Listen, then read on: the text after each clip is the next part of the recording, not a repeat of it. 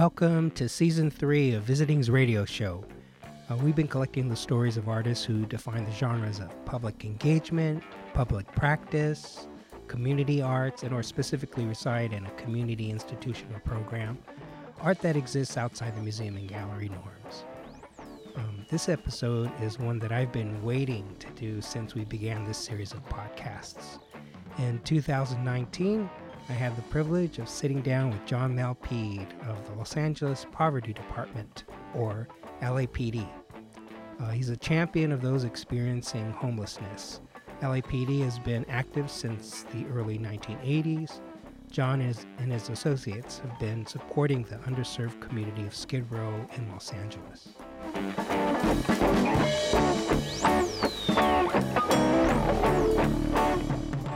Well, anyway, okay, I know my name is uh, John Malpede.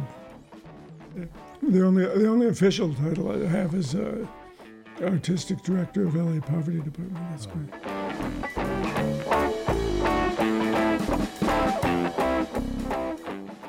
Well, the the show the show we just did at REDCAT, it was uh, it was about um, it was a project. It started out, it was a project about community generated public safety and um,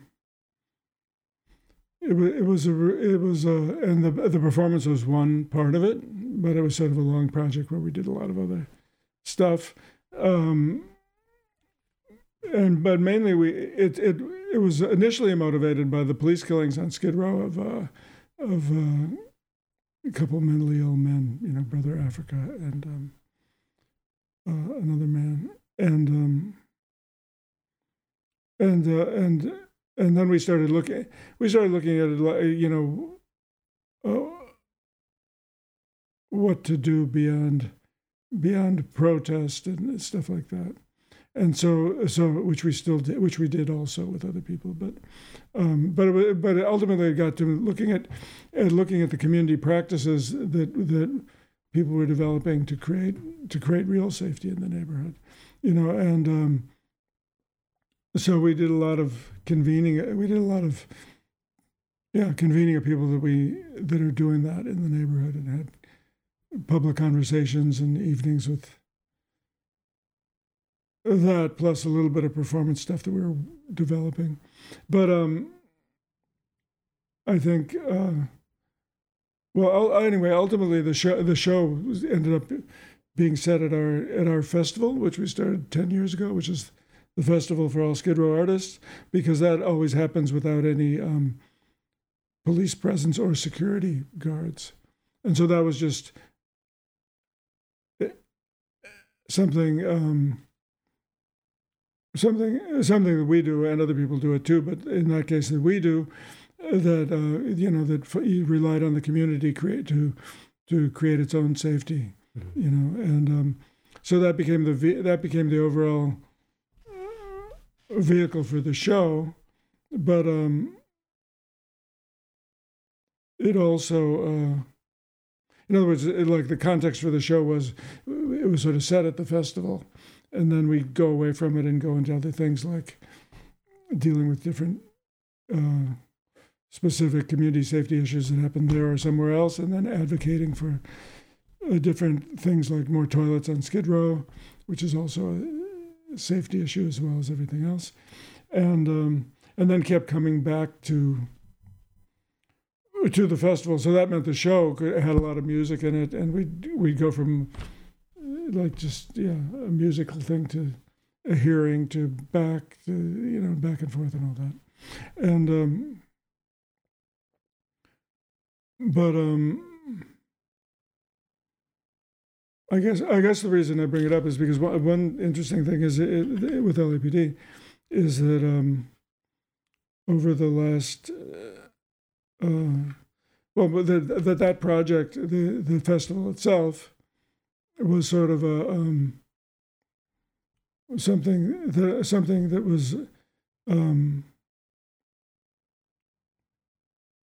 well, it's it's what it, it's what it is a festival for all Skid Row artists. So it's not just about the people in our group or people that come to our thing. It's about like everybody in Skid Row can uh, perform in that, and um, and likewise, um, we started we started a parade that we do every couple of years, every two years, which has a community nominating process and and um, recognizes people who who lived and worked in Skid Row and done transformative things, and uh, and also you know five or six years ago we started the Skid Row History Museum and Archive, so so all these things are are um, I mean two ways of looking at them are one is um, they're um, they're motivated to to instantiate that there is a community in Skid Row. You know, therefore, it can't just be bulldozed and built over and everyone displaced. So, so all all of those are motivated by by instantiating that, and then also they they're community wide events. So it's not like you know one one thing like when we make a performance. The weird thing about it is it usually takes a lot of time to do it. you know, and then it's sort of um, it takes a lot of time only a certain number of people are involved in making it, mm-hmm. And uh, and then it's gone. So mm-hmm. all these other things um, are um, have have different positive uh, aspects that that maybe aren't captured in performance, which is which is uh, they're they're more uh, available to everyone. They are they're not they don't require the kind of uh, ongoing work that making a performance does, mm-hmm. and they exist in time uh, and or space in a bigger way.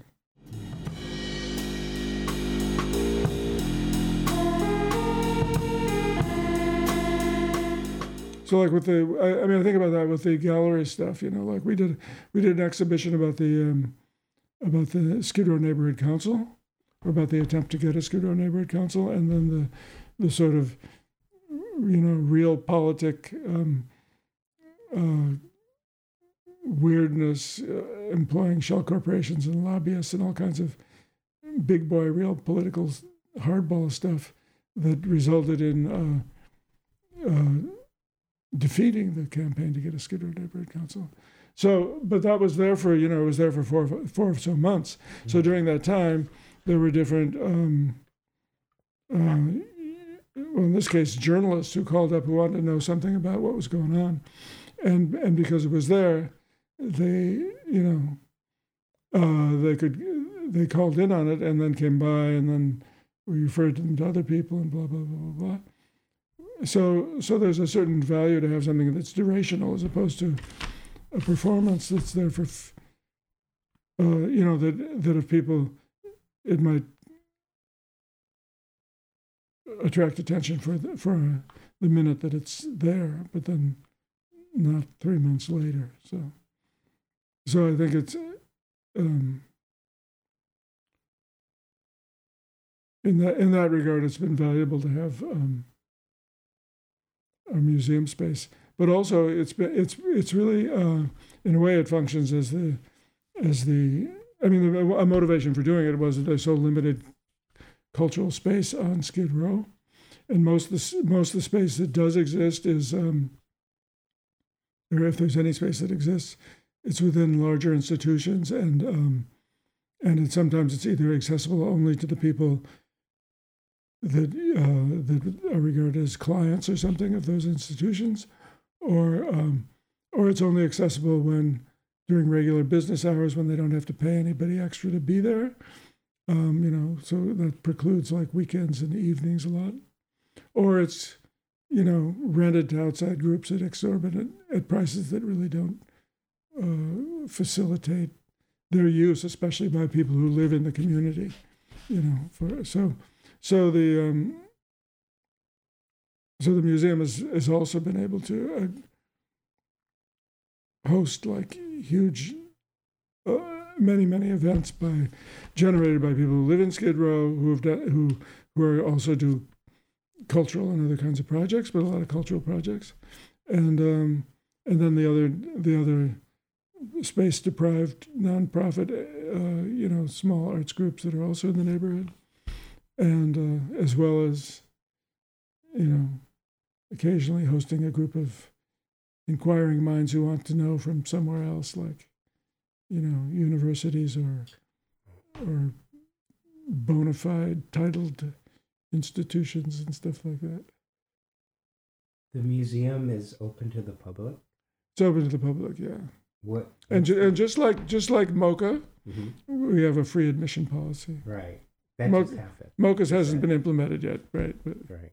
ours has always been free since inception. Surprisingly enough, And what's the address? It's two fifty South Broadway.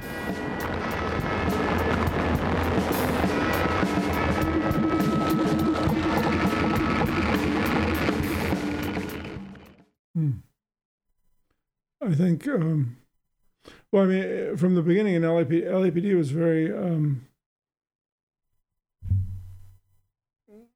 uh, lucky, I guess, because when I when I sho- when I showed up, you know, I was I was still living in New York when I showed up, and and I um, Oh, yeah, yeah, I was I was I was making something about because I was living in New York and uh, being a performance artist and um, and uh, you know, but I started seeing people living on the street, and so I was decided, and I had an opportunity to do something on uh, where they were filling in the Hudson River and they were going to make expensive real estate out of dirty water and sand, you know. And so I thought, well, I'm going to do something about homelessness. And, and then, but I happened to be in LA when I was, and it was right before the Olympics when I was going to make this, write this performance. And um, 1984. yeah, so there were, you know, there were a lot of things going on. There were police sweeps of the neighborhood, you know, um, harassment, and there was um, Gilbert Lindsay was in city council saying, let's open up, let's open up Manzanar and send everyone there Oh, uh, for real. And um, and at the board of supervisors, there were hearings about habitability of the hotels people were being sent to on welfare. So I went to that, and I fell in. I met these activists who were there, for, who turned out to be um, uh, the homeless organizing team. There were people from the Catholic worker and also from the Catholic worker community in the big sense, the people that that were Catholic workers and the people that used the services of the Catholic workers. You know, so. Um, so I started volunteering with them, and anyway, I mean, eventually, within a year, I was I was here, and they and the the Catholic Worker Legal Clinic had become a nonprofit, and I was hired for to be an outreach person and run around and go to all the welfare offices in LA and stuff, and and um, so anyway, the the point I was trying to make is is um, those guys you know i was school i was schooled in how to be how to you know how to treat people right and and and stuff like that by people who had a lot of a lot of wisdom and a lot of credibility and because it, again it was a concerted effort of people living in the community and people well the catholic you know and catholic workers who were working and some of them also living in the community so it was um it was uh, LAPD. I mean, when we started doing performance workshops, all that all that credibility it was was uh, we had all that credibility because we were part of that whole lineage of, of people who knew how to act right.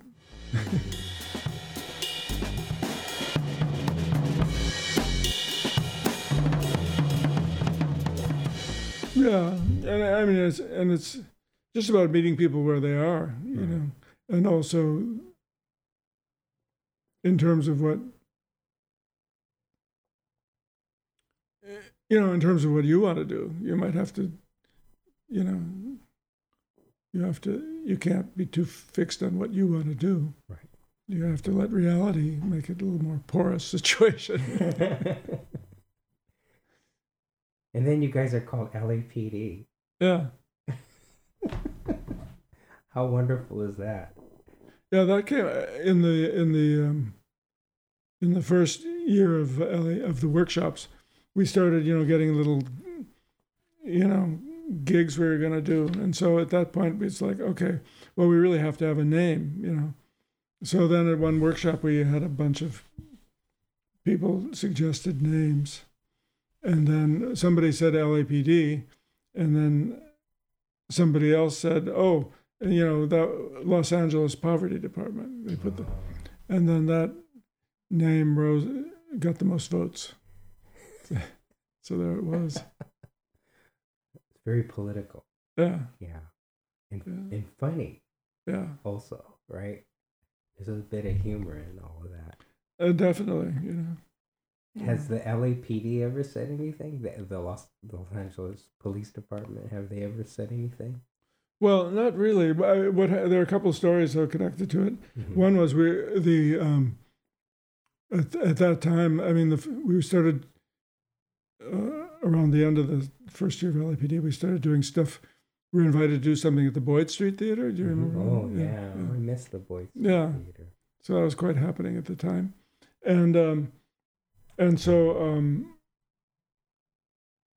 I, I don't remember the story very well, but anyway, some people there was a, some there were some people trying to get to the show, some performers, and there were um, and there was some sort of police street action going on. It was hard to get down the street, and then they said, "Oh, you know, we're with the we're with the LAPD, the performance group," and the cops knew about it, and they let them go go forward. Oh. And then many years later, we were at another. We were at a meeting of, um, like at the late '90s. We were a meeting of uh, at a meeting. I think where this sort of like service providers met with the cops, and it was at um, it was the I think it was the Weingart or one of the bigger facilities downtown.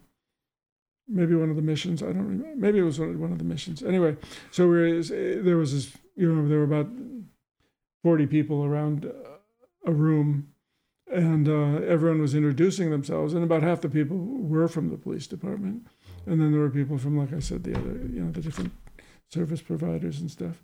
And there were about four of us: Kevin Michael Key, Tony Parker, Henriette, and myself. At least were f- from LAPD, and so, um, so these guys would get up and say, you know, I'm Detective so and so, LAPD, whatever, you know, Newton Division or whatever. I don't know, and then and then uh, Kevin, Kevin or Tony got up and said, "I'm I'm uh, Tony Parker, LAPD."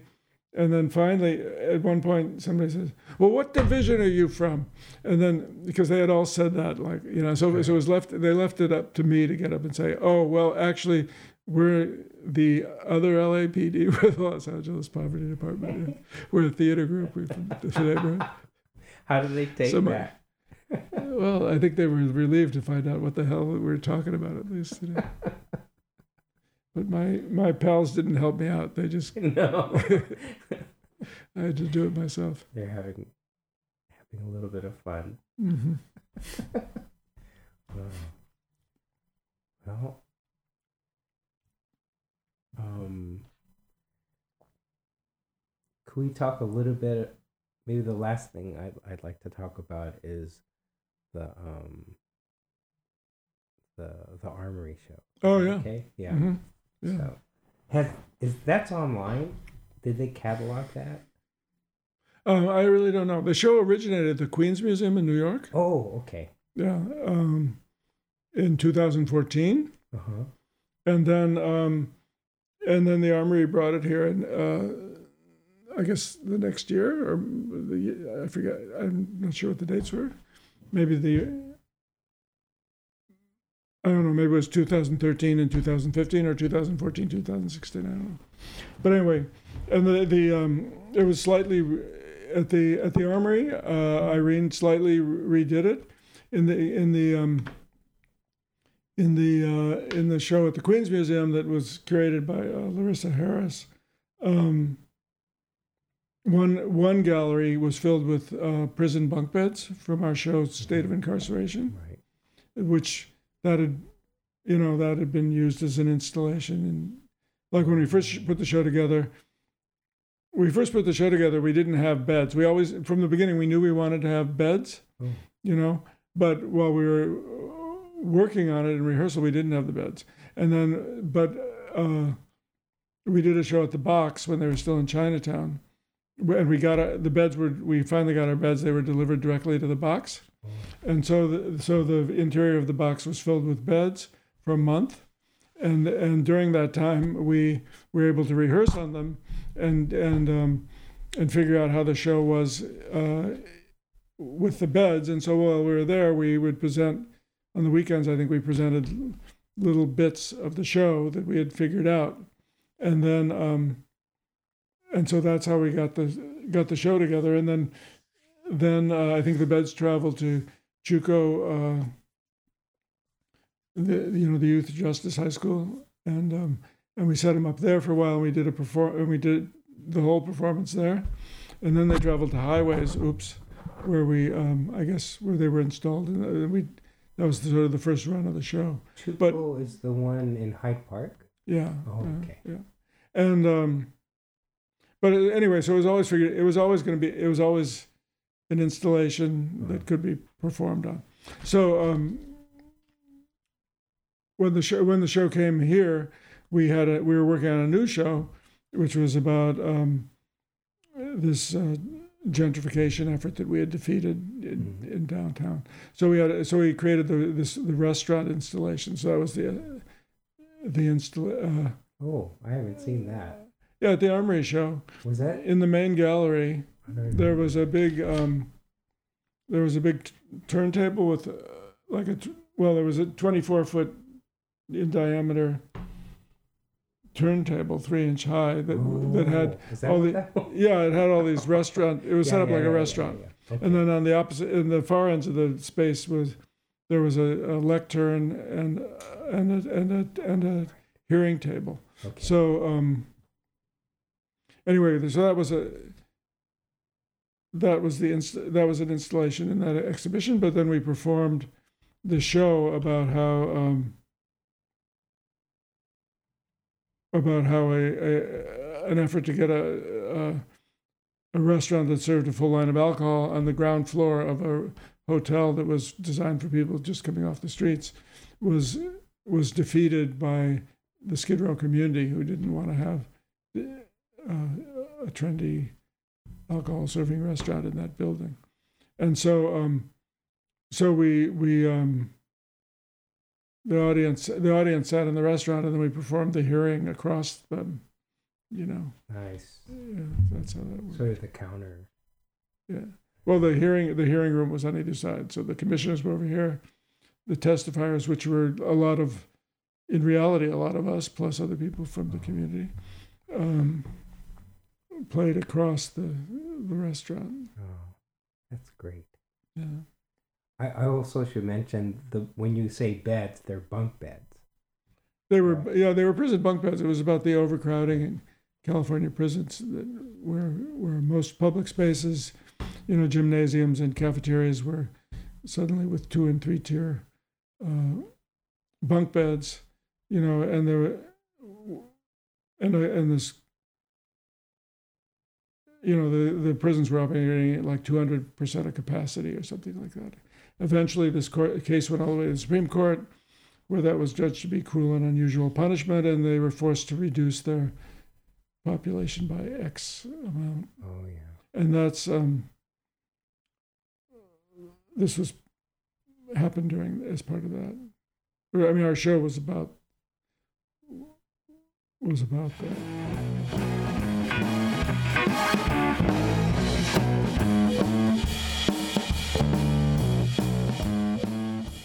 I think you know, recapping. Uh, let's see. I, I mean, I, I think I was I was saying that like a lot of the stuff we've done is focused on trying to uh, instantiate to instantiate that there is a, a community in Skid Row, and not only that, a community community that has real, uh, you know, agency and and uh, potency. So like so like for example, the that show I just mentioned is a good example of that, where the community itself came together and defeated this this uh, effort and um, and the the um, yeah. So it's a so it's a, it's a community that has a, a lot of uh, self awareness, and and in particular, people living in the community have a, have done a lot of important things to. Um, to not only save the community but better the community. So the refresh spot is a good example of that. You know, um, and uh, so you know, um, I think, I think that, that yeah, I think that's um, I think that's what's important is that it's a community that that that ha, uh, that has a lot of self awareness, a lot of commitment, and and has been able to. Um, even though even though it's rare when everyone when it's been quite rare when the when the city or for example or anybody aligns with and listens to the community on the occasions when they do mm-hmm. good things happen so i think i think it's uh, yeah i think it's an extraordinary community with an extraordinary history and that it's been uh, we it's been uh, we've been happy to be you know it's been important to be a part of that. That's why we're there.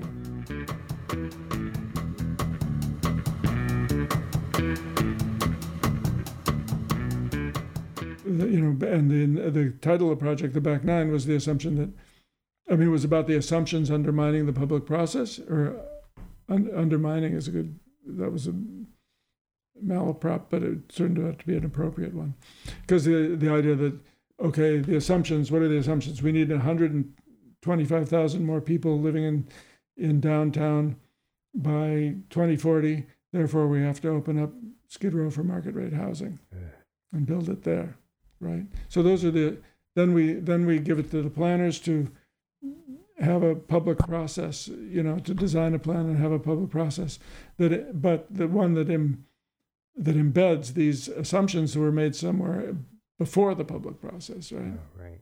So that's why it was called the back nine. And um, uh, but out of that project, we got a really active dialogue going with the Department of City Planning, um, and then uh, out of the, and then also out of, because of that active dialogue, the community groups decided to come together and write their own community plan. Oh. That could then be, uh, you know, put up against the the next iteration of the, because the because they uh, the next iteration of the.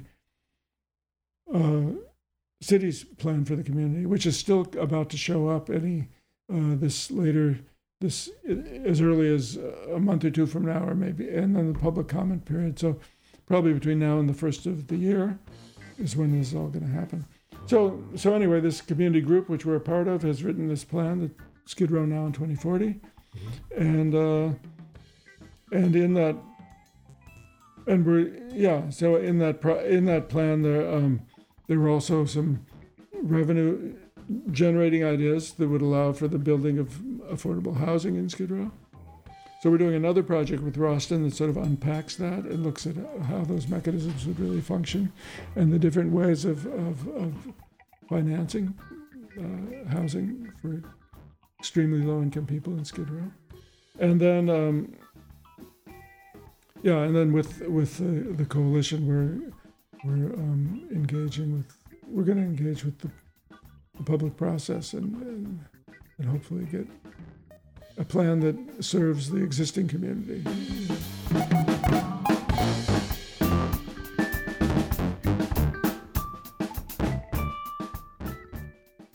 That concludes the first show of season three.